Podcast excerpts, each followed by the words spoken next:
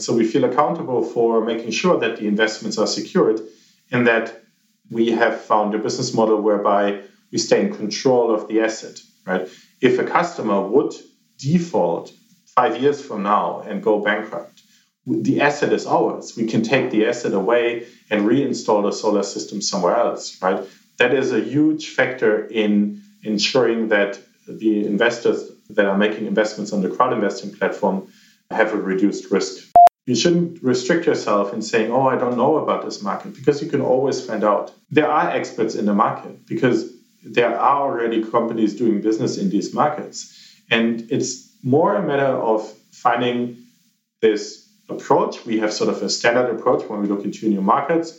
We go to the same entities in these markets, for example, the German Chamber of Commerce, first touch point. Then we say, we need a lawyer, we need an accountant, we need this, and they provide us contact details, and we're done. And this is maybe two days of work. Bonjour, bonjour, and welcome to Mission First, the podcast to get inspired and to learn from successful entrepreneurs who are building a sustainable future for our planet and its people. I am Gilles Toussaint, your host and the founder of GT Impact, a growth and digital marketing agency working only with companies making a positive difference in this world. Lots of entrepreneurs dream of having an impact globally, but at the same time, you often hear that you should be careful to not internationalize too quickly. Today, I have the chance to interview an entrepreneur who is the proof that it is actually possible to internationalize your company and have a global impact very quickly. Martin Barth has for mission to save the planet as the CEO of Ecoligo. Ecoligo helps solar projects to be funded for businesses and companies in emerging countries like Kenya, Vietnam, or Costa Rica. The solar projects are financed through the crowdfunding platform that offers attractive returns to private investors. Investments start from 100 euro and save tons of CO2 emissions, enabling citizens to have an impact on the global energy transition with their money. Martin co founded Ecoligo in 2015. They have now 27 people active in six countries, among others in Latin America and Africa. They raised 3 million euros of funding. They found product market fit. They now have 73 projects that have been implemented. They make seven digit figure revenue. They were about to break even when I talked to Martin the first time a few months ago, and they are scaling up now. Martin prepared a list of do's and don'ts on the topics of how to internationalize your company from scratch. One small comment before we dig into this episode. This podcast is like a masterclass with long episodes where we talk in detail about the challenges and learnings of every guest. But if your time is limited and you still want to get advice about growing your business and having a greater positive impact on this planet, I've just created a best of series with a special format 10 audio episodes between 3 to 10 minutes, shorter than a coffee break. They are only hands on advice shared by the guests of this podcast. You can receive these best of episodes by signing up for my newsletter, in which I also send a text summary of the do's and don'ts shared by each guest after every episode. So, if you want to get these condensed and useful tips for and from successful entrepreneurs with a sustainable mission, just go to my website, gtimpact.com, or find the link in the description of this episode and sign up for the newsletter. So I'm really excited to talk together today. Martin, thank you very much for being here today. How are you? I'm good. Thank you for the invitation. Thank you very much for being here. That's a pleasure for me. You are the founder of Ecoligo. Do I pronounce it correctly? Yes, that's pronounced correctly. so can you tell me a bit more more about your mission and what your company is doing? So when we started Ecoligo um, a few years back, we had spotted a problem in the market, and my co-founder and I had worked in that market a few years uh, before uh, founding Ecoligo, and we said we have to address this problem. And Ecoligo was founded to address that problem and to generate a global impact by doing so. Um, to be a bit more precise, the problem that we saw was that in emerging markets, solar projects could help businesses to reduce their energy cost, but oftentimes these projects don't get built. And that has a multitude of reasons. One is these companies often don't have capital themselves to invest into these projects. And also, local banks don't provide attractive bank loans. So, the financing really was the key that could unlock these projects and the potential of saving CO2 emissions. So, the mission of Ecoligo is really to uh, bring finance to these CO2 emission saving assets and to help the businesses reduce their energy cost while doing so.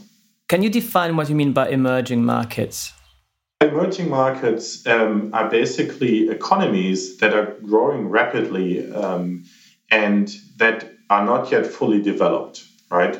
So, other than Europe and, for example, uh, the United States, there's still a lot of development work that is happening in these countries, uh, being it infrastructure, um, the economies, um, the educational systems, and so on. But because these economies are growing so rapidly, if we don't set the foundation right now, then we're facing a massive problem in terms of reaching our climate targets. Right? I saw you were active in six countries Latin America, Africa. What are the top, like uh, the, these six countries? Yeah, so we are in six countries as of today. Um, we actually started the business uh, in Ghana. Um, so I, I, lived in Ghana when we started off uh, the company. And the reason for that was that the market conditions were just perfect. There's abundant sunshine. Um, the businesses in Ghana are paying a very high tariff for their electricity. So the solar energy could be very competitive. Um, and then as a company, we uh, ventured into more markets. So Kenya was really attractive, which was our second market. But we knew from the beginning that the company is addressing a global problem, right? I mean, climate change is a challenge that we're facing irrespective of the actual country.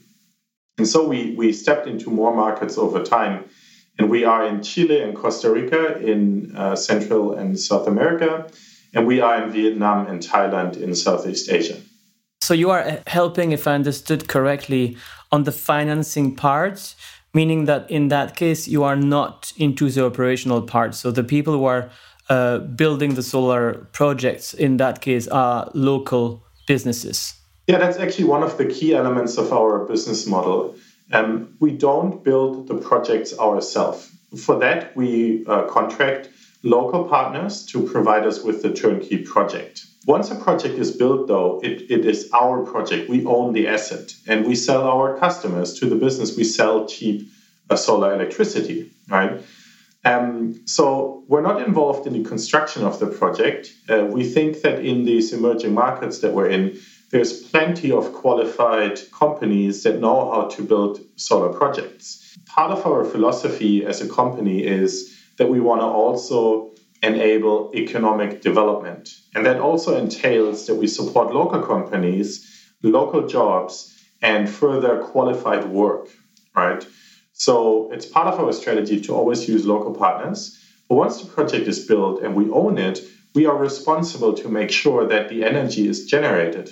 And that is mm, an advantage of our business model because we can guarantee to the customer to whom we're selling the energy that we have an actual interest in making sure the solar system is running.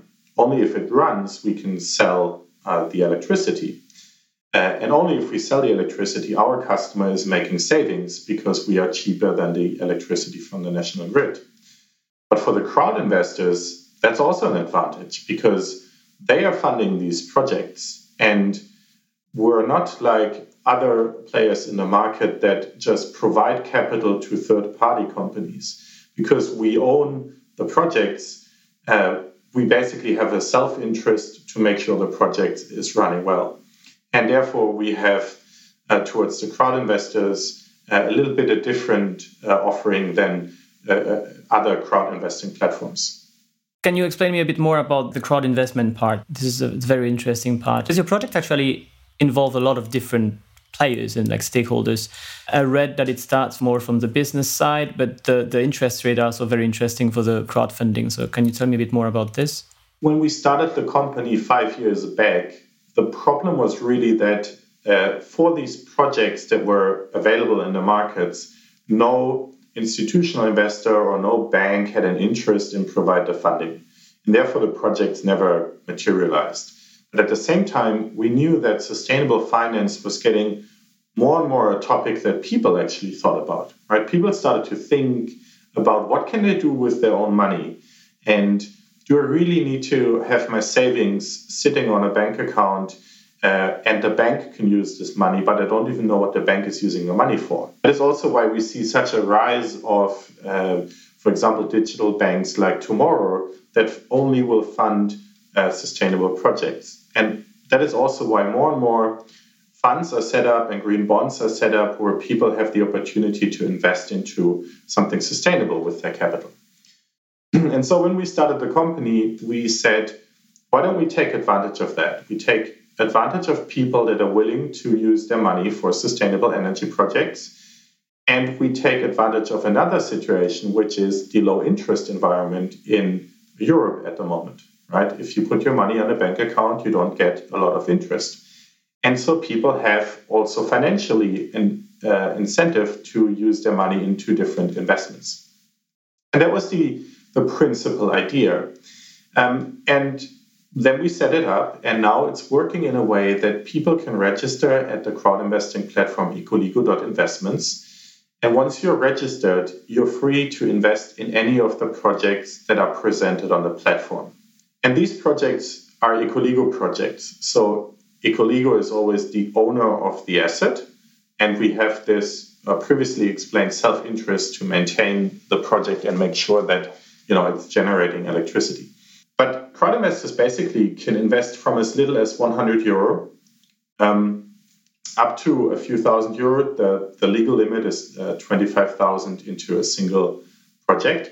And then the platform is collecting the money that the people invest until you've reached the volume that is needed to build the project. And once it's reach that volume, the money is basically transferred to the construction partners um, in various milestones that they have to achieve to get the, the payout. But they will then build the project, and once it's built, it belongs to Ecoligo. And the crowd investors are getting an interest on their capital they have invested into the project. So uh, once a project is generating electricity and selling that electricity to the local business in the markets, that revenue that is generated is used to pay for maintenance, for spare parts, for the insurance of the asset, but then ultimately also for the interest and the repayments to the crowd investors. And that is always project specific.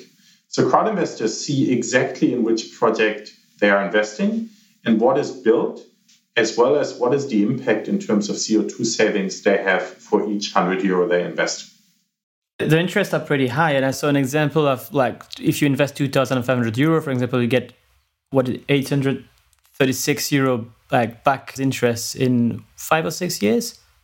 Yes. So interest rates uh, are between four and a half and eight percent. And they reflect um, the potential of the project uh, as well as the risk that is involved maybe from the specific market that the project is positioned in and the way it, it can work is projects obviously generate uh, a little bit high, higher return than the interest rate. So there's enough capital coming in for payment of all these O&M services and insurance for Ecoligo to make money, but then also to repay the crowd investors. So we're really taking advantage of the fact that there is a low interest environment in Europe. If, for example, you would get maybe 5% in Germany for just leaving your money on your bank account, you would have to ask a, a higher interest rate from or, or, give a higher interest rate to the people, right? To incentivize them to not leave the money in the bank account, but to use it for our projects. And then at some point, obviously it wouldn't work anymore from the economics because the project don't generate that much return. So it's really a situation that we can use because of this, this environment that we're in. That's a very good point. Two questions that come to my mind. How do you define these interests? Because they are variable. And also, when you started, how do you define the projects? Yeah, so we look into projects. Uh, like I said, we look into the, the market environment. So, whether um, a project is in a country with certain regulations in place or, or risks in place. And we also look into the project specifics, right? So, who is our off taker of the project? Um, give you an example. If our off-taker is a manufacturer of um, textile garments that are used uh, by big international brands such as Nike and Adidas, um, and that's a solid company, right? So my risk, my risk is reduced.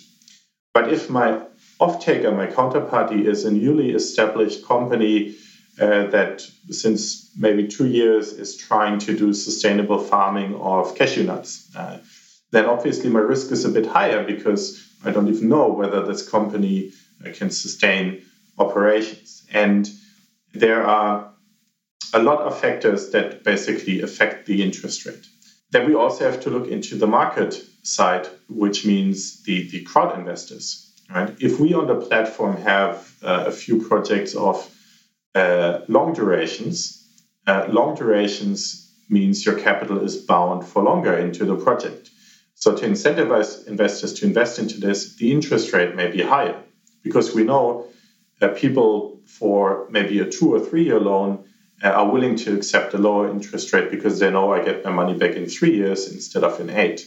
So it's always a play of all these um, factors. Um, and therefore, also, you can see even two projects in the same market with similar customers can have maybe varying interest rates that we offer to the crowd investors. And so you have your own analysts in house who are like evaluating these risks and, and determine the, the interest every time. Yes, so we, we perform also a financial due diligence on each customer that gives us also a risk score some customers don't even pass that due diligence, and then we don't do a project with them. That score, for example, is one of the um, uh, metrics used to define the interest rate. You said something, you know, this is working super well now because the interest rates in the bank are super low. Of course, there is always the fact as well that there is an incentive for people to do good because they know they are supporting, helping to fight against uh, climate change. What if interest rates, I'm not a specialist in economies, but what if interest rate in two years or three years' time starts to be really high? You said you can always try to keep up and, and have an incentive be a little bit higher in interest than, than the bank, but have you planned that in, in how you will react if that happens? So, first of all, I, I, don't think it will happen. Usually, changes in interest rate, also, if you look uh, into the historical uh, data, um, that are set by the central banks that are lending money to your commercial banks that are then on lending it to uh, to businesses and private people. And those changes are, are, are done very gradually, right? So you're not going to see a change from 0% to 10%. You're going to see an increase by maybe 0.1% or 0.2%. And so these changes will happen so slowly that we know in the next five to 10 years, it will not happen that interest rates get to a level where um, we have this issue.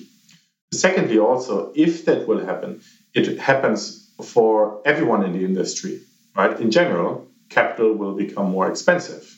That means our competitors, for example, that also need financing for their projects are facing the same issue. So the market dynamics change, but they change on a global scale. Therefore, the impact on the company is not that um, that's significant. And lastly, and I think this is the most important thing, is we're running out of time to fight climate change, right? So there's always this debate about how much will it cost to avoid climate change, to stay within the 1.5 degree uh, Celsius Paris uh, Agreement target, and and that question we cannot afford to have anymore in the future, right? We need to address it. And therefore, I do think it becomes more and more something that people are aware of. And people are aware of we have to do something about climate change. And if we don't do everything that's in our hand and in our control, uh, then we have really severe uh, issues that we're facing in five to 10 years. As a consequence thereof, I think the interest rate, the financial return you're making, becomes less and less of a relevant factor to be considered for the people that want to support these projects. Yeah. So I don't think we're, seeing this change in the next year or two, but certainly if we think about a long-term perspective, uh, that is something that we uh, truly believe that more and more capital needs to be deployed to these projects. And therefore also opportunities open up maybe from institutional investors that you know need to deploy much more capital into these projects. One question I have before we briefly talk about some numbers about your company. One of the good things with your project is that you own the, the solar projects and the assets, and you make sure, of course, that they generate electricity. But what happened at, at the end of life of panels? This is something I'm, I'm curious of the solar panels. First of all, we sign rather long term contracts with our customers, right? Uh, so 20 year contracts.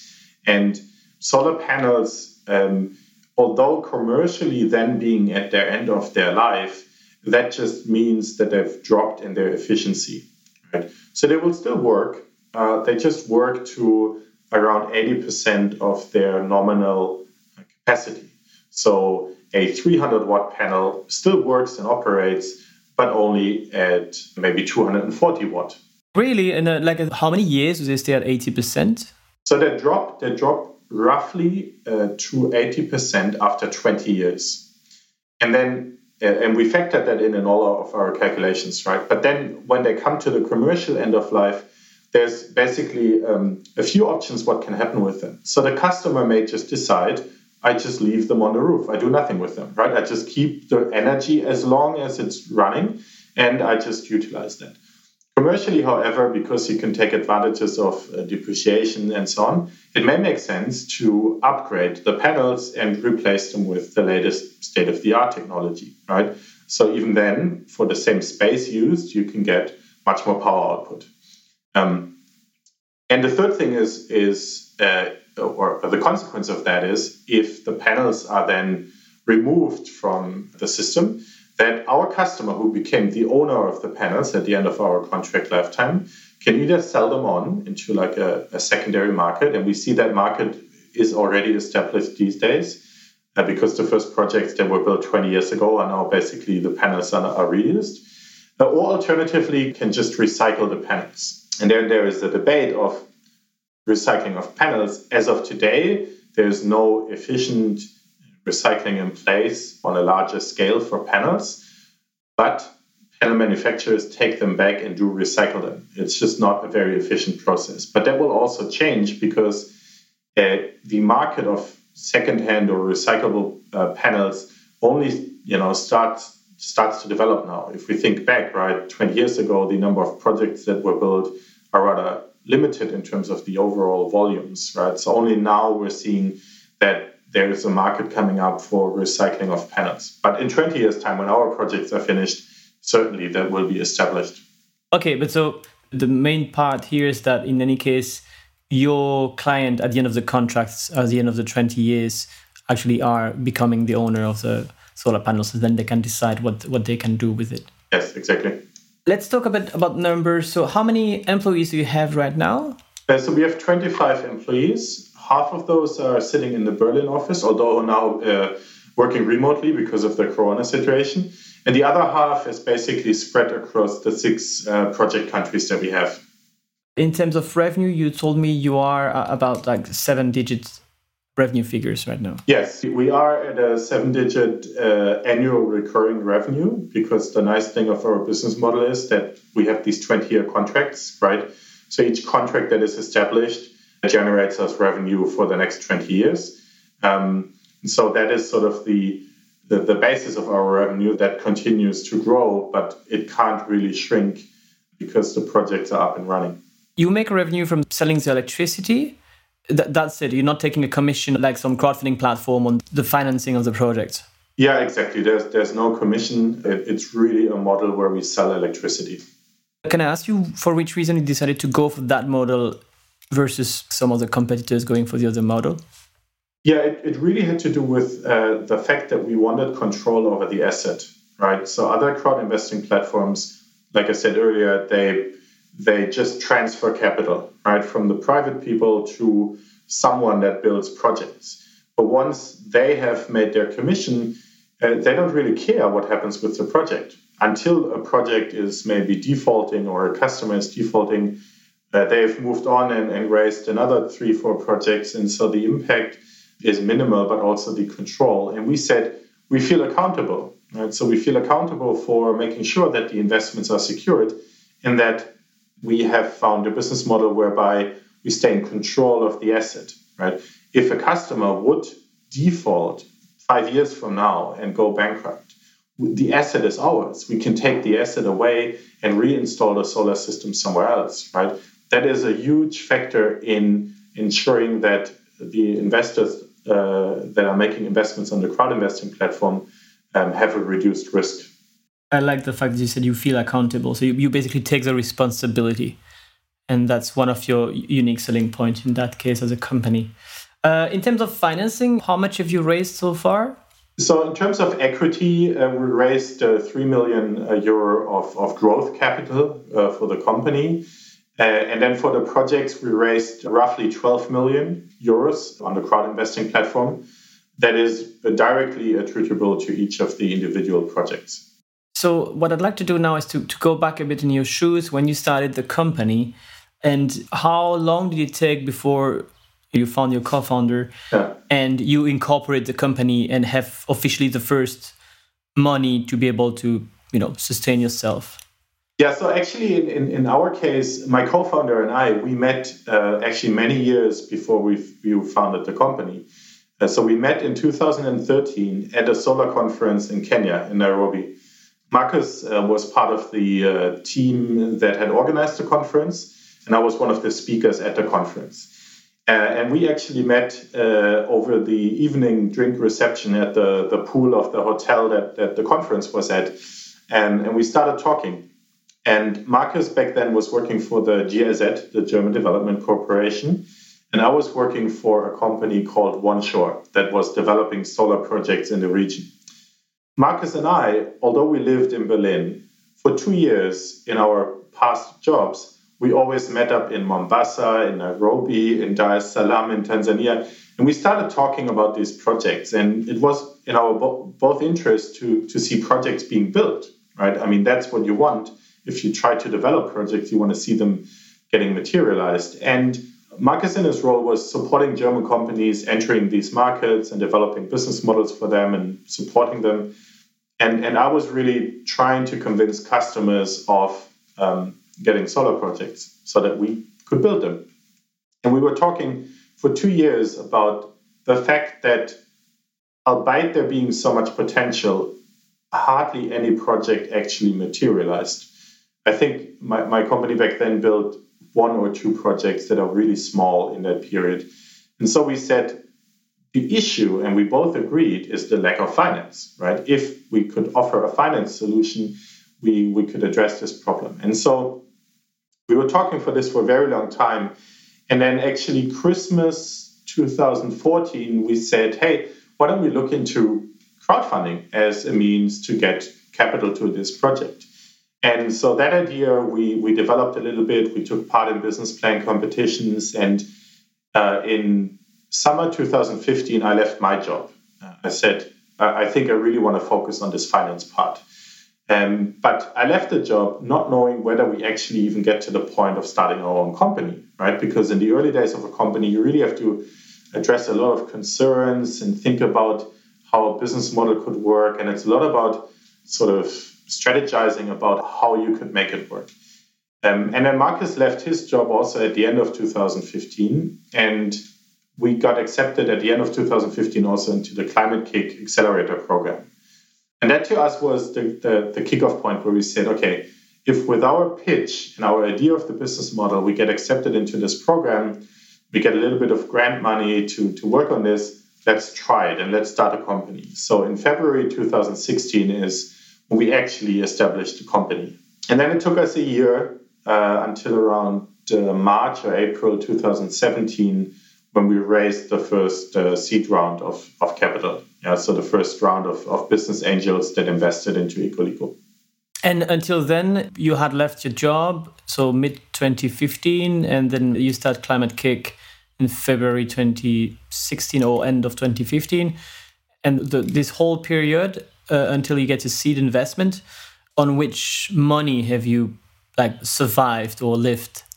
It's a good question because it is actually not easy, right? You're used to get a salary and suddenly you don't get a salary anymore. You have the Climate-KIC scholarship came with some grant money to be used for the uh, living expenses of the founders, but obviously that's a very small amount. What Marcus and I did was doing a lot of consulting work on the side basically to have some sort of income to make a living because the company obviously wasn't making any money yet. Uh, and you also want to deploy the capital that's in the company towards the goals of the company, not to your living expenses. We didn't pay out ourselves a salary for the first, I think, two and a half years or so.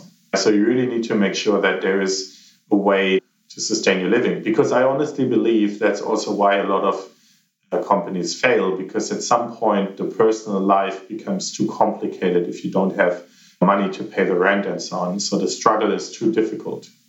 That is obviously one of the hardest parts is how, how to generate money and to be able to keep on going with the projects. But during two and a half years, if you didn't pay yourself from the company's like grant or money, it means you use this money to start hiring employees at the beginning already before the two and a half years, and you were paying them before yourself, still having some consulting gig to pay yourself? So we started hiring the first employees shortly after we established the company. And obviously we paid them them salaries, admittedly small salaries, but you know, it's also different if you're the founder of the company, right? So I rather pay my employees money than myself because at the end of the day, I get obviously a financial return at the end of the company life, either when you're profitable or when you sell the company. Talking about that, in the ideal world, if you can choose tomorrow, what is your aim with uh, Ecoligo? Do you see an IPO? You see staying with the company 20 years and making it one of the biggest companies in the world? Or do you see a, an exit and be able to start another project?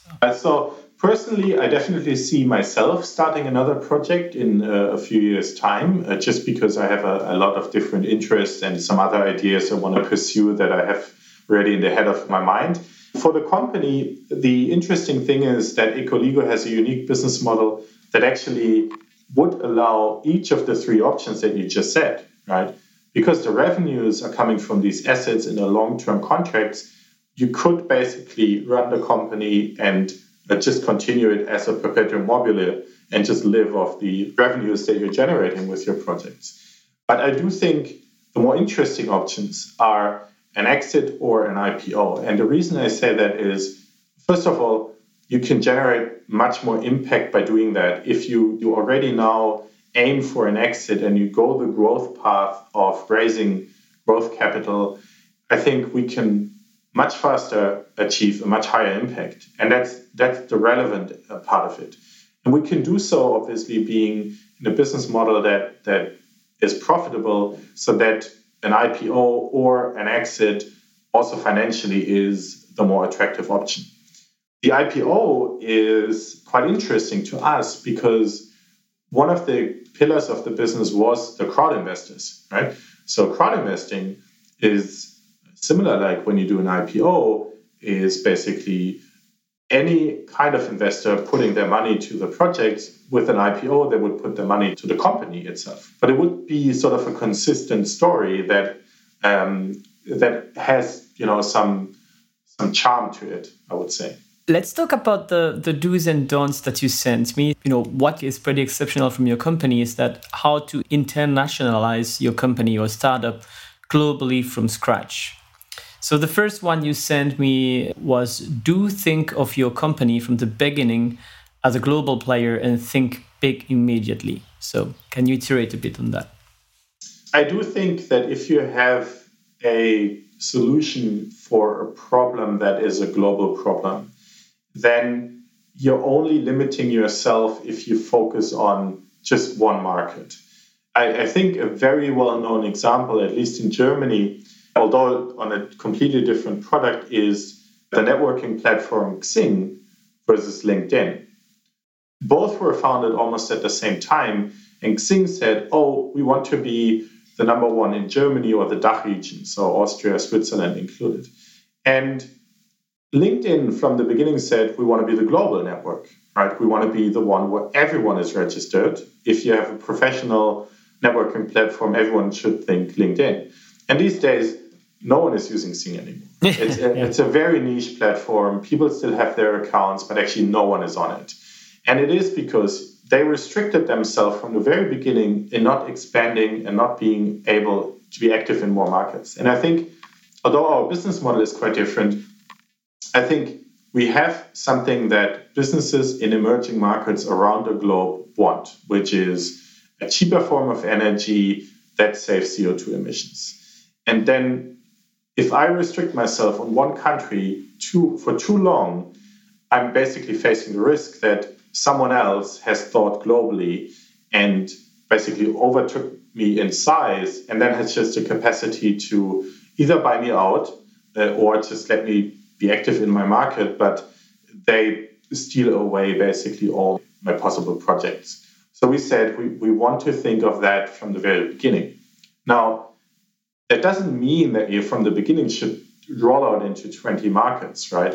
That's definitely not what I mean with, with think big and think as a global player. It just is about knowing from the very beginning what your ambition is. And then every move you can make can always have you always have that in your mind and you can make sure the next move into a second market or the setup of certain organizational structures are built in a way that you always have the bigger goal in your mind of becoming a, a big global player. And something I'd like to talk about now is you have basically two platforms. You have Ecoligo yes. and then you have ecoligo.investments. And this yes. one I see is only in German right now? It's only in German, and that has to do with the uh, financial markets that we're in, right? Because what we offer is a financial product. And financial products are regulated on a country by country basis. And then, if you get a license to issue a financial product to the market, it's basically for a specific country. And with crowd investing, there are some certain regulations that, with the product that we have a license for, we can only offer it in Germany. And the way it's controlled by BaFin is by saying you're only allowed to advertise in German. It's of course a very a very naive view on this because there are uh, obviously people outside of Germany that also can read German. Um, and there are people in Germany that would be legally allowed to invest that maybe don't speak German. But we have to live with that. We are obviously uh, following regulation. There is, however, a harmonization happening on the European market that is about to get implemented in November this year. And we aim to offer the products on the finance side to the EU audience basically from the end of the year, maybe beginning of next year onwards. Okay. And uh, is the plan also to internationalize that globally in a, you know, you know, five to 10 years' time? Yeah, that's actually not the plan. And the reason for that is at the moment, like I said earlier, we take advantage of the low interest environment in Europe, right? So if you think about enabling, let's say, uh, people from Vietnam to put capital into the Vietnamese projects, that doesn't make sense for them because at the moment, if they have their capital on a bank account, they get 7 to 9%. The financial incentive is not big enough.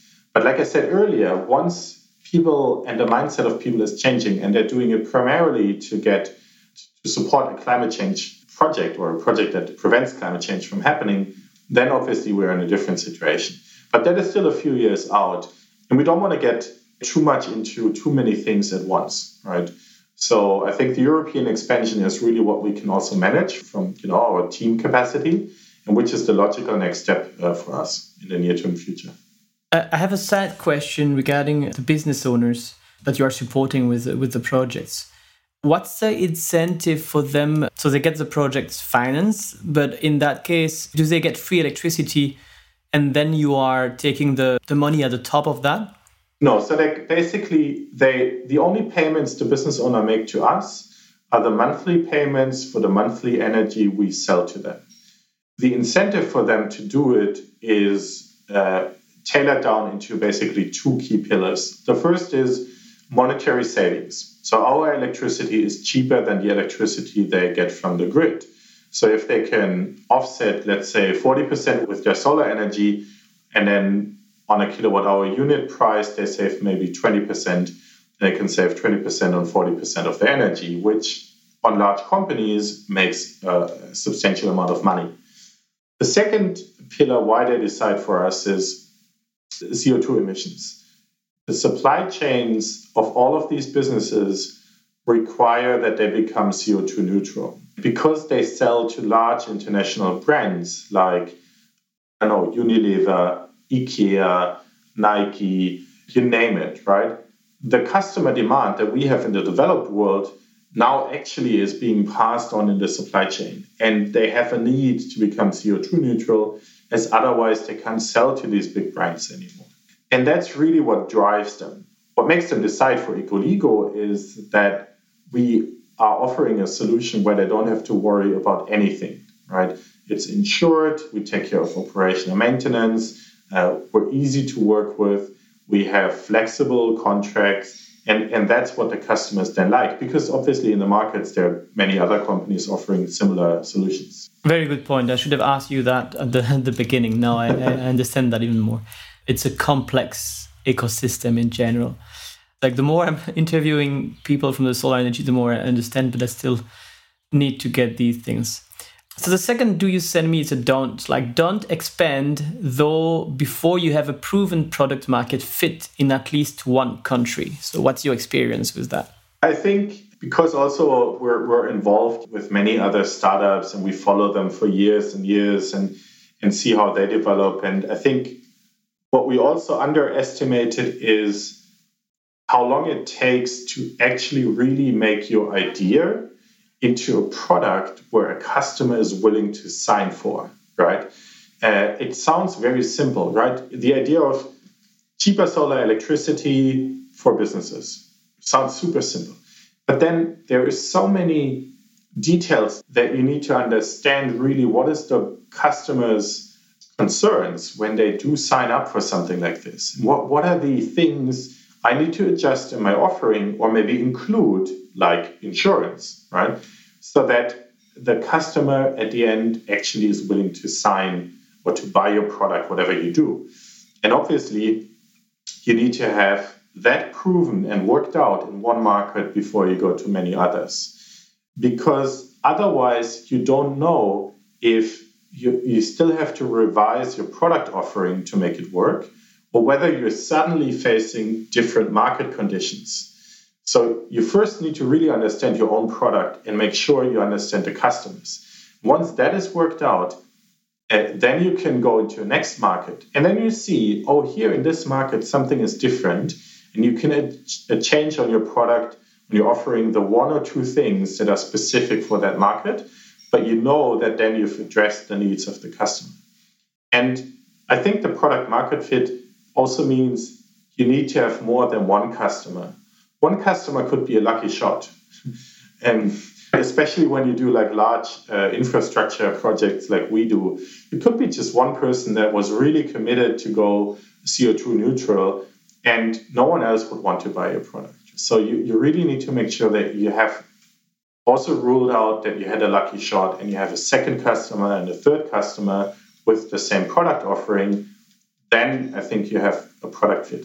Now, obviously, uh, some people have small consumer products or software solutions or something. Then it's a little bit different uh, because you can get also much faster to to customers. But nevertheless, I think product market fit is one of the key things to have before you try to expand. So, in which market have you started, and what was the hardest part you encountered there? Yeah. So the first offering that we had when we were talking to customers was uh, in Ghana, and we offered 20 year contracts with actually the first one, I think, without handing over the solar asset to the customer. And there were two issues in that. One is the culture in Ghana uh, very much likes the idea of ownership.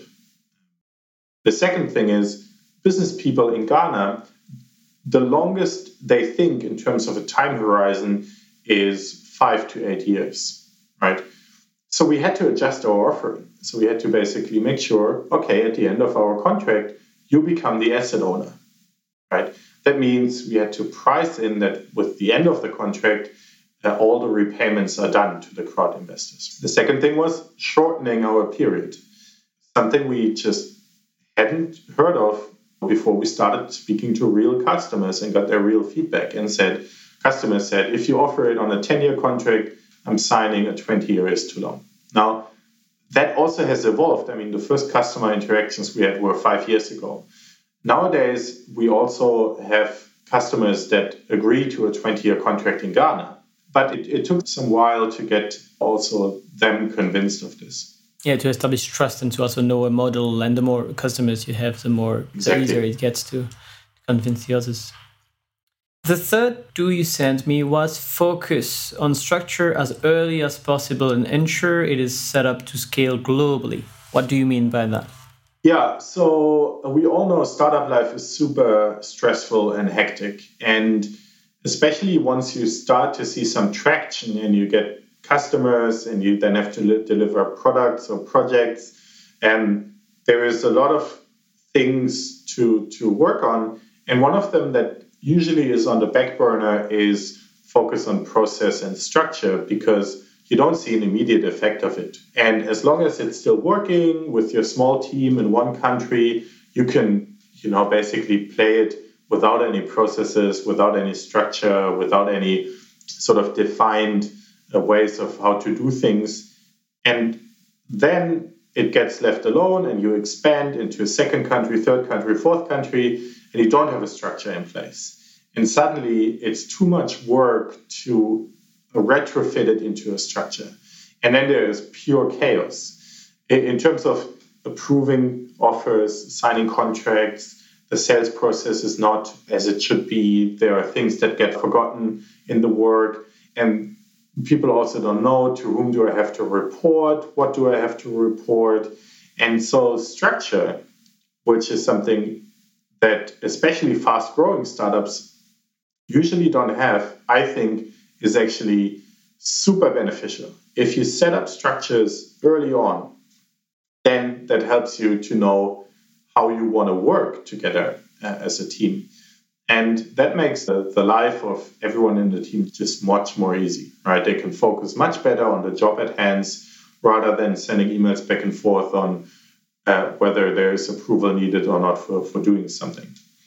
And it's difficult uh, because you have to find the balance of not going overboard and designing processes that are theoretical ones that no one lives by, no one follows, and are complete overkill and live in a corporate world, right?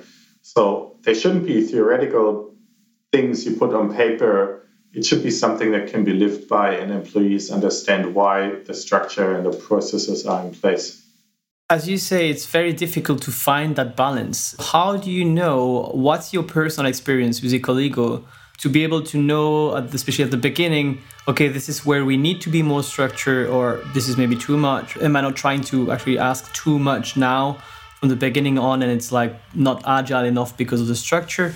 So, what was the hardest part of that, and how did you figure it out? I think the hardest part, but also the one that's the key to this, is accepting that as a, a manager or a founder, you don't know. And you need to speak to your team closely and very intense and get really into the details of their daily work to understand where are the bottlenecks, where are the things that we can uh, help fix with a process or a structure or a guideline, where are the things where the team needs freedom and I think that's part of a founder's development. When you start a company, you do everything yourself. It doesn't matter what you do, you do it yourself. Bookkeeping, marketing, sales, everything. And then over the growth of the company, you give a lot of that away. And at some point, you gave things away for so long uh, to so many different people and have not worked on that uh, yourself anymore that you have a disconnect to how the daily life looks like. So for me, I was focusing on sales when I started the company.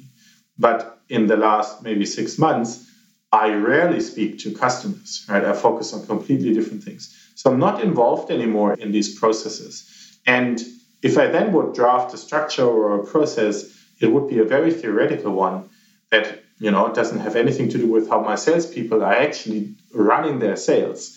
So therefore, you need to be close and accept that at some point you don't know anymore. And in order to set up a structure, you need all the input from the people that work in this day to day. And then you should have enough oversight to adjust it when needed. But I think a mistake that I also made in the early days was to just sit in my office and draft a process and say, this is what you need to follow. That certainly doesn't work. Talking about the example of the sales right now, when you want to have the input, is that something where you more you know trust the people you have someone who is managing sales if you say there are some issues in, in the processes you just let them take the initiative or you try to get closer to them to get involved in the process? Yeah, definitely. Uh, I'd like to have uh, the team to have the opportunity to suggest uh, changes and, and to spot where things are maybe not working that well and highlight uh, a recommendation or something. Sometimes my input is needed to say, sort of as the one that's ultimately responsible for sales, to say, yes, I approve this. Sometimes it's so little changes that I don't even want to uh, approve them. And I, I just say, look, anything you need to change within this part of the process, just do whatever is needed to make it work. But I think accountability is, again, is key. And I want also the team to understand they have accountability for the process. So if they see it's not working, that they can and should change it. And the more that people become sort of accountable, the easier also a founder life becomes, right? Because I don't have to spend my time on that anymore and I can focus on the strategy, the growth of the company, and so on. So, ideally, for a founder, the sooner you get people that take over elements of your work and you know and can trust them that you know it's completely out of my hands and in good hands, that really makes a life so much. Very good point. Uh, learn to like get people accountable to become accountable and then let them fly Talking about organization and structure and tools, what are the different tools you're using for project? Are you using, you know, like for project management, communication, Asana, Slack, Notion? Which of these tools are you using? Because you are like globally, if you want to get people accountable, you also want to also have that people know where to find information, for example. Yes, exactly. Yeah. We have a, a mix of tools here. Asana is our key project management tool, but also for your day to day to dos, basically. And that's really grown over time quite substantially, I would say. It's, there's nothing we don't manage with it. And then when it comes to communication and uh, the rest of the structure, we uh, actually have everything sort of based on the Microsoft Office suite. So we use Microsoft Teams for the communication. We, we don't use Slack. Um, I know Slack is uh, used by many other companies, but we established with Teams. And then we also use the SharePoint infrastructure for, for file sharing, which nowadays everything is on the cloud synchronized. And then the SharePoint wikis for the knowledge sharing, where we document processes, where we document FAQs on certain topics and all these kind of things that are, let's say, persistent pieces of information, right? The Teams channels, obviously, you discuss things, but then it, it ends up in the in the endless uh, space of, of uh, discussions. But everything that needs to be uh, sticking around for a longer period uh, is put into a wiki. And then we also use OneNote uh, quite significantly, actually, for meeting minutes and everything. So that is also shared company wide. So I can even join the meeting minutes of the marketing team on a weekly basis, although I, am not part of that meeting. And because it's so easy to navigate, people also find things quickly. And if you're interested in why is marketing now doing this and this, you can just you know follow it up and read it up yourself. I think that's key because uh, otherwise you create communication bottlenecks, right? If you have silos of knowledge and then one person that knows everything about a department, uh, you always have to go to that person. And that will just make that person's life very unproductive and also annoy the rest of the team because they always have to ask for something. Whereas if everything is transparently shared with everyone, I think makes life just so much easier. When you say in Asana, there's nothing we don't manage with it. Are you also like using it? Uh, I like to ask these questions because I'm, I'm also a big fan of Asana myself. I'm a, like for those who don't know, I'm also a certified like pro coach for Asana. So I help companies to sometimes set up Asana or implement Asana or optimize their workflow with Asana. Are you also managing the whole like sales process, for example, your lead generation and everything? Yeah, so we have the opportunities in Asana and we basically move the opportunities uh, through the different stages. The, the, nice thing is that obviously um, when you structure it that way, an opportunity and then with uh, subtasks, it gives a lot of clarity on what is also the next action item on an opportunity. So that's actually, to me, the downside of uh, sort of commercial CRM systems that often don't have an integration into, for example, Asana. Then I have to manage my follow ups within that CRM. Um, and that makes it just complicated to have multiple systems, right?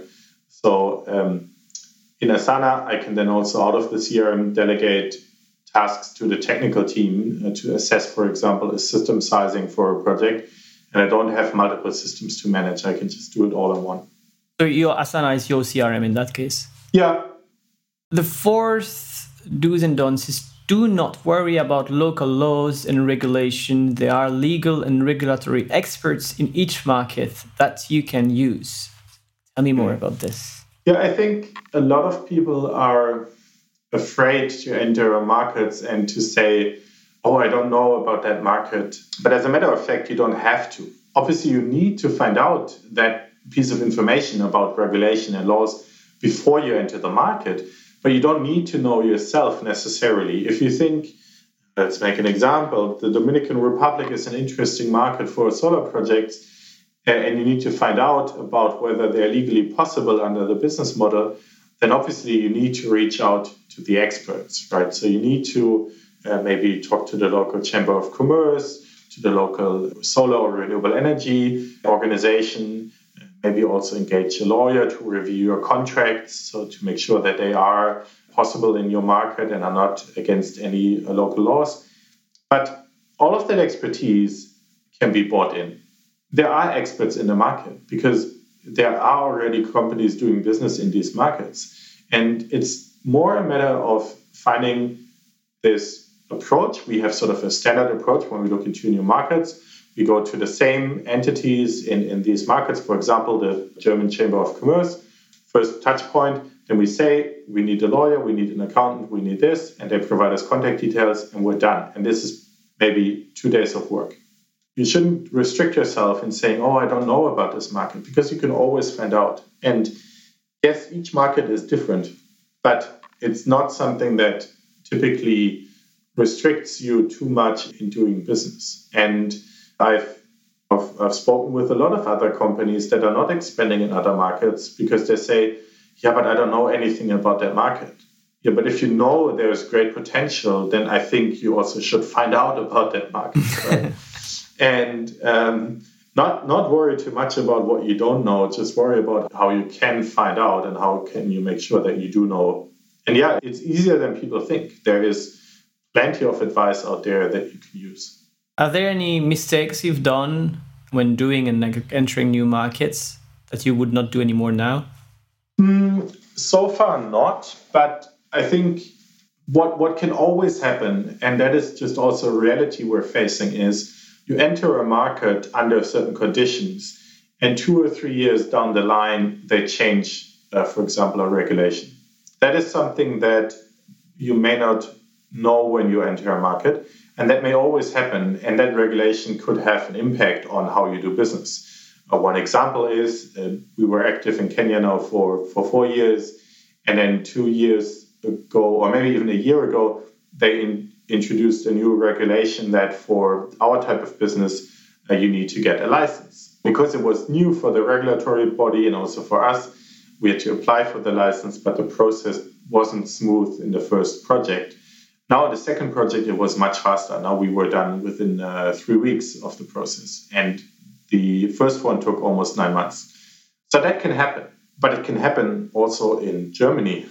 When you start in Germany and sell your product there, there may be a new regulation coming up. That is something that we just have to accept. And obviously, if you are in, let's say, 10 countries, it may happen that there's changes in two countries at the same time. And you're, you're being affected by it. But I actually think if you are in more countries, chances that this happens are actually smaller. Because it may happen in one of your markets, but you have nine other markets where you can do business as usual. If you were just in that one market where it happens, you may not actually make a sale for a year because of that regulatory change. So I think going into more countries helps also to ensure that you're not too much affected if there is ever a change in order to know these change of regulations in advance, are you actually working with these experts to have a watch on the, the, the, upcoming laws and regulations? Is it something you set up that in every country you have one expert that's a consultant or in house that is actually only watching the new laws and regulations? Yeah, our country managers in the countries, they basically are in direct touch with the regulatory authorities. That's actually in these emerging markets quite common. There you have stakeholder meetings. The regulators invite also companies like ours to facilitate and to inform them about regulatory changes. In this particular example in, in Kenya, it was also that they announced this change of license uh, a few years back, but they keep, uh, kept on postponing it. Uh, so no one really thought it's going to happen um, anymore, and then it came basically quite sudden. But that's it's part of any business. Uh, I think also if you're focused on just one market, you need to always be checking whether your business model is uh, within what's what's allowed. Yeah. The last do you sent me was do not underestimate different business culture in each market and ensure you have local talent that understands local market and culture. This is probably a bit tackling what we just discussed now, but maybe you have something to add. It's just a fact that different cultural backgrounds or different country backgrounds help to do business in that market. So obviously the most obvious one is language if you speak the local language, for example, Vietnamese, your business meetings are much easier. They are much more comfortable for the customers, they're much more comfortable for the partners, they're much more comfortable even for the person uh, that is doing the uh, interview because they can do it in their own native language. And that is something that everyone can think of. Language obviously makes a lot of sense to get someone that speaks the language. But then there is all these subtle, less obvious elements of doing business. The way you uh, invite for a meeting, the things you can and cannot say to directors of companies, the ways how you phrase uh, a no, uh, for example, right? That's so different in each of these markets that we're in. Maybe an example is uh, Costa Rica. People don't like saying no or telling you uh, if there is a problem. They always like to be very friendly and very positive about it. So you never find out uh, if there is a problem unless you have really developed a good sense of when someone is being just polite, but actually there is a problem and whether someone is truly happy. And these fine differences are often difficult to spot for for example, for myself, if I am in Costa Rica and I have to speak in my best Spanish, which is not good, to customers, I focus so much on myself that I lose focus on the actual situation. And that is super important. I think I think that is something I would want to emphasize much more from the very beginning. Find local talent, get them onboarded, and then have them run the show in the local markets. Uh, it's I think actually also what what made us successful that we since a few years in each of the market have local people.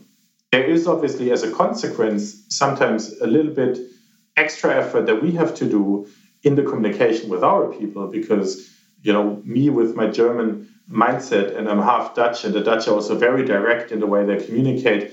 That is obviously something that I then have to be aware of that my team has also this different culture. And I need to adjust my way of how I can communicate with the team. But in, way, in doing business, I think it's super helpful to have this. Yeah. So whenever you enter a market, get someone that also has done basically the same kind of work in that market. That is super valuable. Yeah, have your local expert, and I agree with that. And I think it's something that is like all the successful business do that with with country managers and, and people who know that part. Have you read the Culture Map, the book? I have not actually. No. It's one of the best books I've read recently, and uh, it's called The Culture Map. And it really explained basically the different eight scales of how the different countries are actually have different cultures. About communication, for example, that some countries have are, for example, low context. They assume that you know a lot of things, so it's very simple and very clear. And some cultures are very high context, so they need to explain you a lot before going to the point, for example, to make sure you understand that or like same thing about disagreeing for example like some countries are very very direct in the ways they can disagree and some like it is for example in, in a bit in germany or even highest on the scale of that for example is, is the dutch people where actually they can say i disagree this is wrong and nobody will be offended. You know we can still be friends if you tell me that and uh, like the minute after. Well if you say that to japanese people they will be totally offended or especially in public it's a super interesting book, and especially it explains and it has scales. So it really explains where are the different countries, not all of them, but in general, where are the different countries, because everything is relative. So Americans can be very outspoken about something, but for example, to give feedback, they would never give feedback directly. So they explain, for example, that if you have a, as a manager, there are some examples of somebody having a feedback, yearly feedback talk and then in America, the culture has been like that, in the United States, the culture has been like that their whole life that they know that to before giving a, a bad feedback, they need to give at least three small things they like about you. they would say these three things and then tell you like, oh, but by the way, there is one thing you could improve is that. And then there is this example of a French manager. The person was like actually she's a consultant was coaching who was in arrived in the United States and were like think, thinking that her job was amazing, and her boss was saying that she was horrible and that she didn't get her the feedback. And then it's just purely because she was like she knows american is way more direct than, than french sometimes for the way they are interacting with you on a daily basis. So more, yeah. much more like an informal. So you know you would expect that the same thing and at the same time like the french tends to be very very direct and confrontational on the way mm. they give feedback and say oh, i disagree as well. So for her hearing the three first positive things before was like yeah i'm doing a good job. But actually for an american they do that all the time with everyone. So actually when you receive a little like side note at the end this is the most important part. I can totally see that happening yes. Yeah. so we went through the different do's and don'ts one last thing before we go through the usual questions ask. What has been your growth strategy so far? Because you are B2B to C, you also have to attract businesses, but mm. you also have to attract customers, investors in that case. So, what has been your main growth strategies, the main channels you used, how you, you tackled it? Yeah, on the crowd investor side, it's really until around nine months ago, we grew completely organically, right? So there was no paid uh, media, there was no paid advertisement, nothing. But since then, we, we are spending money on digital marketing channels. So your Instagram ads, your Facebook ads, uh, you know, paid search, and all these kind of things. And it's basically a, I would just almost call it a traditional digital marketing approach in finding out the right keywords, you know, finding out the right uh, images that work in terms of targeting customers and then having a retargeting strategy and converting those into investing crowd investors. That is, I would say, the simple part. The other side is obviously making sure we get enough projects. So we have in each of the countries, we have uh, sales teams that talk directly to customers, but also, and this is an important pillar of our growth, they talk to the partner companies that are building the projects. And we basically have a partner program whereby the partners that bring us projects get better pricing and over time also basically get, get further benefits from us. For example, faster response time, uh, more customer support, and so on. And working so closely with these partners helps us to grow because the partners we can have multiple in each country, right? So we can have maybe 10 companies that can build solar projects in Kenya, and then they bring us one project each. So we have a lot of projects coming from these partners. But a third growth strategy, and we started doing that only last year, is offering different projects than solar projects.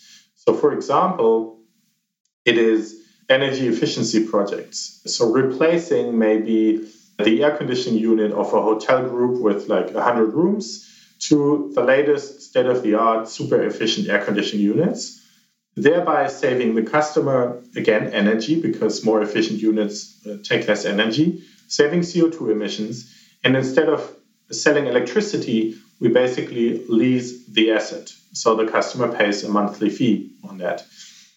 And that is actually part of also our future growth strategy that we remain focused on um, financing and financing assets that help avoid CO2 emissions, but we can do more than just solar PV, right? We can do cold store rooms, we can do efficient air conditioning, we could do solar hot water, we could do industrial heat, we could even lease an electric car fleet for a company or something. Everything that is like an asset that avoids CO2 emission is something that we would have an interest in. And we can actually map with our current existing contracts and, and the business structure. So it's just natural to think about one customer that maybe has a solar system as of today that we can upsell to him tomorrow an energy efficiency system, maybe LED uh, lighting throughout their entire factory, or more efficient uh, motors, or anything really that helps to avoid energy consumption and thereby avoid CO2 emissions. Okay, so entering different verticals, so like heat pumps or anything that. Yes. Yeah. And obviously entering new markets, right? Yeah. I mean, new countries, that's always part of the, the strategy as well.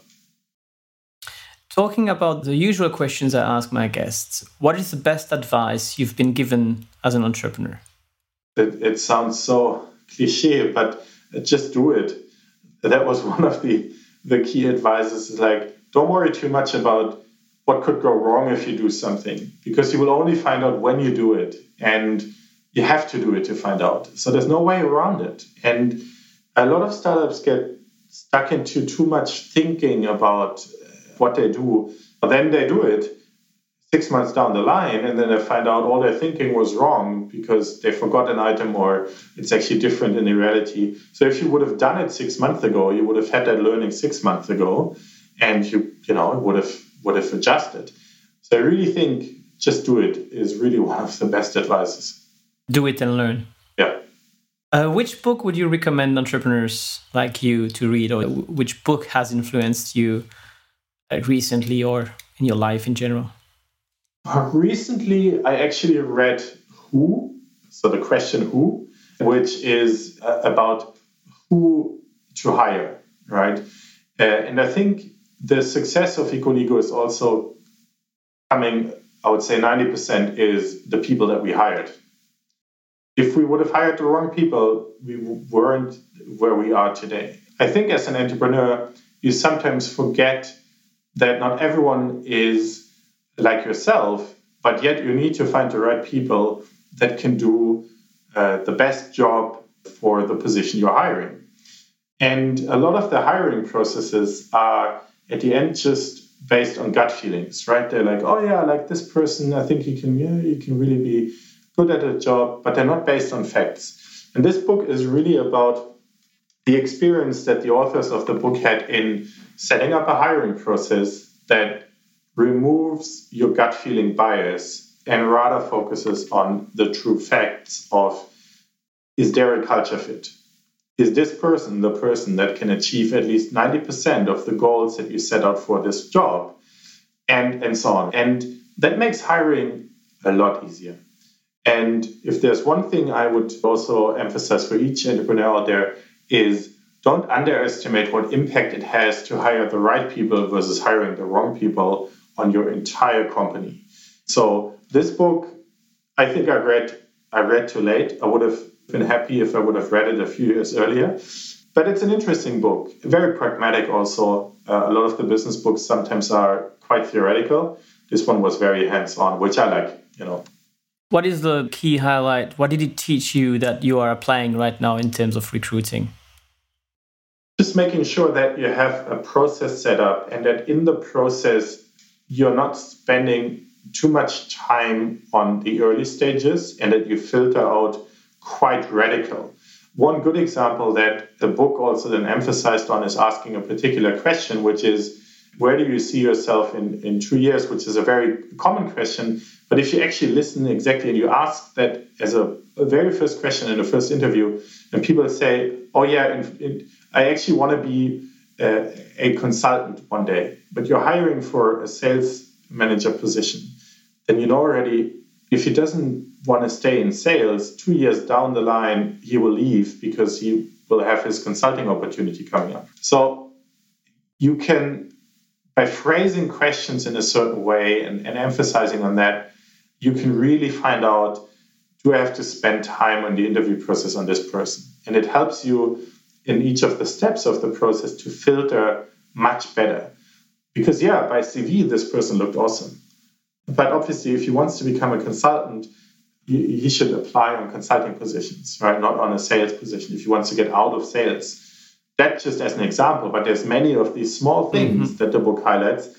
And uh, we implemented them in the hiring process, and we actually found them to be working quite well. This was a very interesting topic for those who are listening who are interested into the topic. We talked extensively about that with uh, Christophe Berger from Vilisto, that you might know, also from Berlin they also have a very, very extensive process, including a hospitation phase at the end where the last candidates filtered are actually spending some time or at least w- working half a day with the people there they are supposed to interact and work with. Is it something you also have in your company?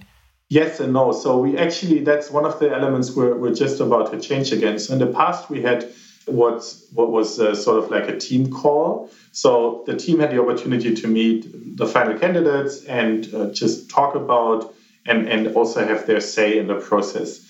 That became, however, quite time consuming and difficult to manage with teams in different time zones. And then some people felt a little bit left out because they couldn't ever join. So that, that's what we had. And then what we what we're going for uh, is also to have the candidates basically be involved in uh, a little bit of the daily work. Yeah. So whether it's just uh, one or two meetings or half a day of just, just joining and seeing how we work as a team, uh, that that we're not too sure about yet. But it certainly is uh, a step that we're looking for. It's obviously at the moment a bit difficult because everyone works remote, so you can't just say come by the office and you can join one or two meetings and talk a little bit with the people. That's obviously at the moment a bit different, um, so we have to adjust for that. Yeah, Corona doesn't make it easy right now, so that's, no, that's for sure. I can add that to the international side of your company. It makes it even more difficult. What is um, the podcast, the blog, or the influencer you'd recommend to follow on LinkedIn? So you were pretty active on LinkedIn. So like you know you have more than seven thousand followers. That's really good, and also your company has more than five thousand followers. So you know, what are the people, the blog or podcast or LinkedIn influencers you recommend to follow as an entrepreneur? I think I'm, I'm not a big fan of these recommendations because they're just so personal. What I do recommend is follow a lot of people, start following almost everyone that is doing something that interests you, and then figure out what format of content is actually the one you like. So, for example, for me, uh, I like audiobooks because I you know, when I want to listen to a book, I do it typically when I'm on the train or something. So I don't want to hold a book. I, I like audiobooks. But then I don't like podcasts because somehow I never get to them. And then when I listen to them, they always feel a little bit outdated. And so I'm personally not a podcast fan. Uh, but that's just because I have not found a routine where I can make sure I have the time to listen to these regular episodes. Um, and I think that is just something that uh, I would just advise everyone. Like you're different, right? To whatever someone recommends, just find out your own way of how you want to listen to things and stuff. And then in terms of finding sort of a good podcast or so, I think I think I've never really listened to so many that I could actually recommend one. Somehow I have like a bunch of podcasts that I've in my list of of listen to them but I never got to listen, so I can't really recommend any of them. What I do like to do though is just follow people on LinkedIn and see what is the content they share there. So not necessarily listen uh, exactly to like the podcast or so, but then seeing other people from the industry, whether it's clean tech startups or sustainable finance or solar companies, post content gives you a good feel of where the markets are actually standing. What is the buzz that is happening? What are the keywords people are, are using? What is maybe topics you haven't heard of that are relevant for you in your business? and so that is what I do, but maybe I'm also just not having enough time to listen to like podcasts and stuff. Maybe I should actually change my routine to find time for that. I mean, there's nothing you should do. I think it's, it's always things you, yeah. you, can do and you can decide to do. It's hard to focus on lots of different things at, at one time as well. I like your approach of saying you should follow people who are doing something you like in your field or your industry in one channel. LinkedIn for that is very, very useful right now because it, I think the the way the algorithm is done right now organically you still can reach a lot of people and you, you're not so much in a circle in the bubble like you are on facebook for example or, yeah. or Insta- instagram. I think for that linkedin is cool. And i can only recommend also to people to do what you said just follow people that are in your field and it's a good way to start on linkedin or podcast. It's the same thing as well. Yeah. maybe a, a follow-up here. I think as an entrepreneur a lot of times why you listen to podcasts is because you're seeking advice, right? So on business podcasts, you want to find out, uh, like on today's topic, right? How can I manage maybe internationalization? What I think, though, is always a little bit of problem is that everyone's company situation is quite unique. Uh, and the amount of resources you have is different, and uh, your product is different, uh, your stage of the company is different. So, what I actually think but what is relevant for me as a founder much more is to have like a business coach at hand that I know I can call when I have a question that has maybe successfully started a company uh, that maybe is involved in other companies as a business angel. And it has a, a, unique perspective but that also has been following me and my company from the beginning. Because then they know my situation personally they know the company's situation they know exactly our products and our offerings, and I can reach out for any questions. That to me is super valuable, right? Half an hour chat with another business buddy, uh, you could call them, brings a lot of value to the table.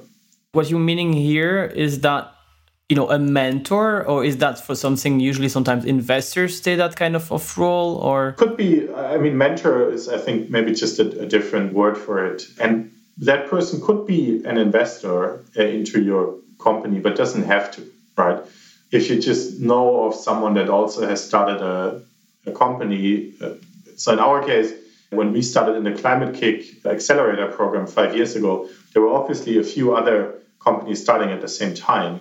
And if you're still friends with one or two of the founders that are also still around doing their companies as of today, they are also really good go-to persons, right? Because they've you know experience the same problems. So I think it's more a matter of building your own network of people that you can reach out to if you have like a specific issue. And then to me that is that is time really well spent. Yeah. And I think it goes both ways. If you yourself also then have the time to answer questions from people that are maybe in their startup phase, maybe a little bit behind where you stand, and they see that as super valuable. And there's always something you can learn as well. So these interactions, I think, uh, they're really what, what, what are helpful to me. Having more like a, a community in that case of people who are mm. in the same stage or slightly ahead or behind you, but at least that you can exactly. share best advice. This is something I'm working on, and this is one of the next ideas I have with this podcast. It keep on, keeps on growing. So, like, uh, thank you for success like, with that already. thank you for confirming me that this could be a potentially good idea the difficult part is to know how do you do it how do you find these how do you put people together that are at the same stage? I think one of the problems of the communities and the hard part about building communities i don't know about your experience but having one or two persons you can call to that's awesome because you can do it very like uh, often. But when you reach communities what i've experienced is that sometimes you join these slack groups and everything is scattered across multiple channels and uh, if you miss something you never know like where, where it's going. It's not useful for me. I haven't found a slack group yet that i found really really useful. I mean yeah the one from the green tech alliance, alliance actually is, is, is pretty useful. That's so that's one. Uh, so for those who are so green tech entrepreneurs green tech alliance is something that is one of the first uh, slack group that is useful for me. But i still have i'm not on slack every day. So i have to exactly. actively go there. What i like for example is i have uh, a French group which is actually for freelancers, where actually you had to commit to a, a, small free course, which was two or three videos, and then at the end of it you receive a, a, link to to sign up for the WhatsApp group. So it means all the people reach that point were actually enough interested into the freelance life to actually be at that level, and they call it kind of a coffee machine WhatsApp group. Mm-hmm. And it's actually it's kind of cool because there are like every day I have 50 notifications, and I, most of the time I just don't read them. But sometimes I have five minutes in the train and I don't feel like doing something else. I just jump in.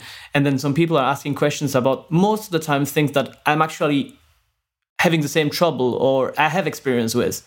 So it's really like very interactive and I like that part. And for those who are listening now, it's something actually that I'm actually wondering it's what would be the best way to build that community for the entrepreneurs, the green entrepreneurs out there.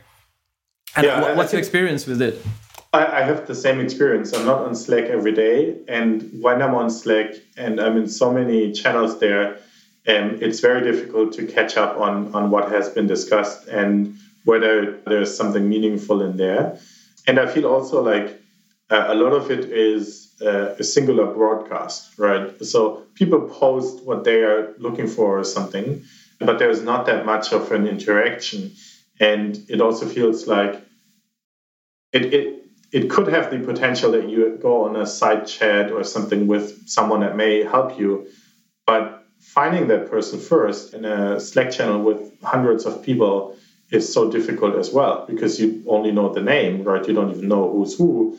And so it's it's difficult. If you have the time to like check your Slack daily, maybe yes. But then if you're in so many channels that possibly could be interesting, checking it daily is at least half an hour of work, and I don't have that half an hour. So, you know, it's it's yeah, it's not easy. I think actually, I always think there is still room for like a proper community where you somehow can interact with the people much better and find out also much faster whether there is someone that could be helpful for you at that question that you have or something.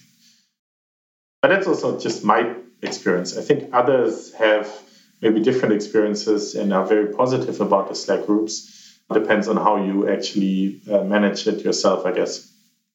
Last question for today is Can you tell me one thing about yourself that I wouldn't be able to find out online? Oh, wow, there's so much about me online that I'm not sure. That's a good question.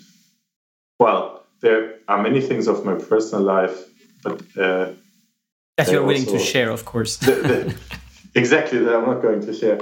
I think actually all of my professional things are online. Maybe, maybe one thing is that I have that you can't find online is that I, I don't like watching TV, but I do like watching YouTube channels where I can learn something. For example, uh, construction.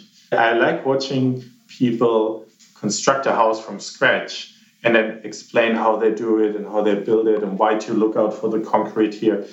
Somehow in my mind, I'm still very technical and an engineer, which is what I learned by trade. So I just like building things and people and soaking up how to build something. My girlfriend always makes fun of me because I, I watch these videos and then I said, Oh, this was amazing. I learned how to do that. And she's like, Yeah, but you're not going to do it. And I'm like, Yeah, but now I know how to do it. but I think it's to me, as long as I can learn something, it's much more valuable than watching TV, which I just don't like. A common thing among uh, successful entrepreneurs, uh, I think. The, the ability not, like the, not the, watching TV not watching TV maybe but also this craving for for learning. Last thing on your side what do you want to share uh, for the audience listening to us now? Are you hiring? Are you recruiting? Are you looking for investors for the company? I will share of course all the links to the Ecoligo platform. So it is ecoligo.investments for the, the investment platforms, which is in German now, and ecoligo.com for the, the, the company. it's your time if you want to share anything with our audience now. I mean, we're always hiring, we're always looking for money. So if anyone is looking for a job or wants to invest, uh, feel free to reach out. I think what, what there's two things I want to encourage everyone. When we started the business, we got a lot of feedback that our business model is too complex and we shouldn't do it. Now we're five years later and it's working exactly in the way that we had it in the business plan back then. So don't get discouraged from people telling you you can't do it. Just do it.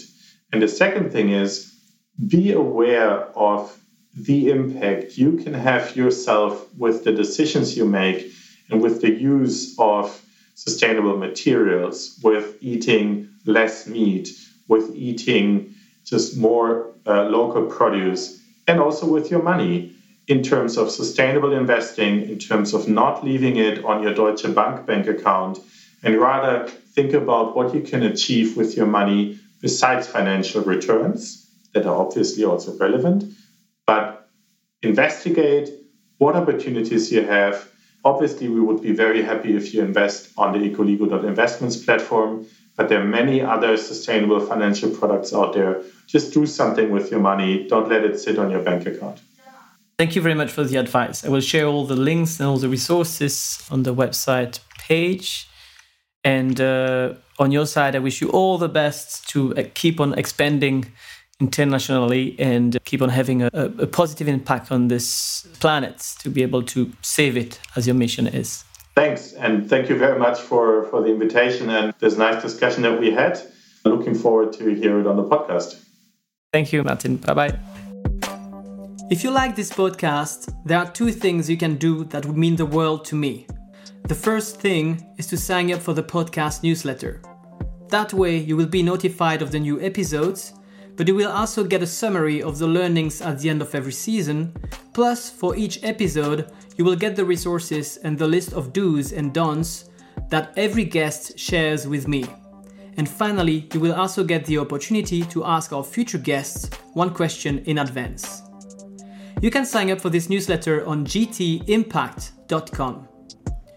The second thing you can do to be super helpful is to recommend this podcast. For that, you can write a review on Apple Podcasts and share the podcast with your friends, other entrepreneurs, and people trying to build a sustainable future. That way, we can all learn together and work on a brighter future for us, our children, and our planet. Thank you very much, and see you next week for the next episode. Have a nice day.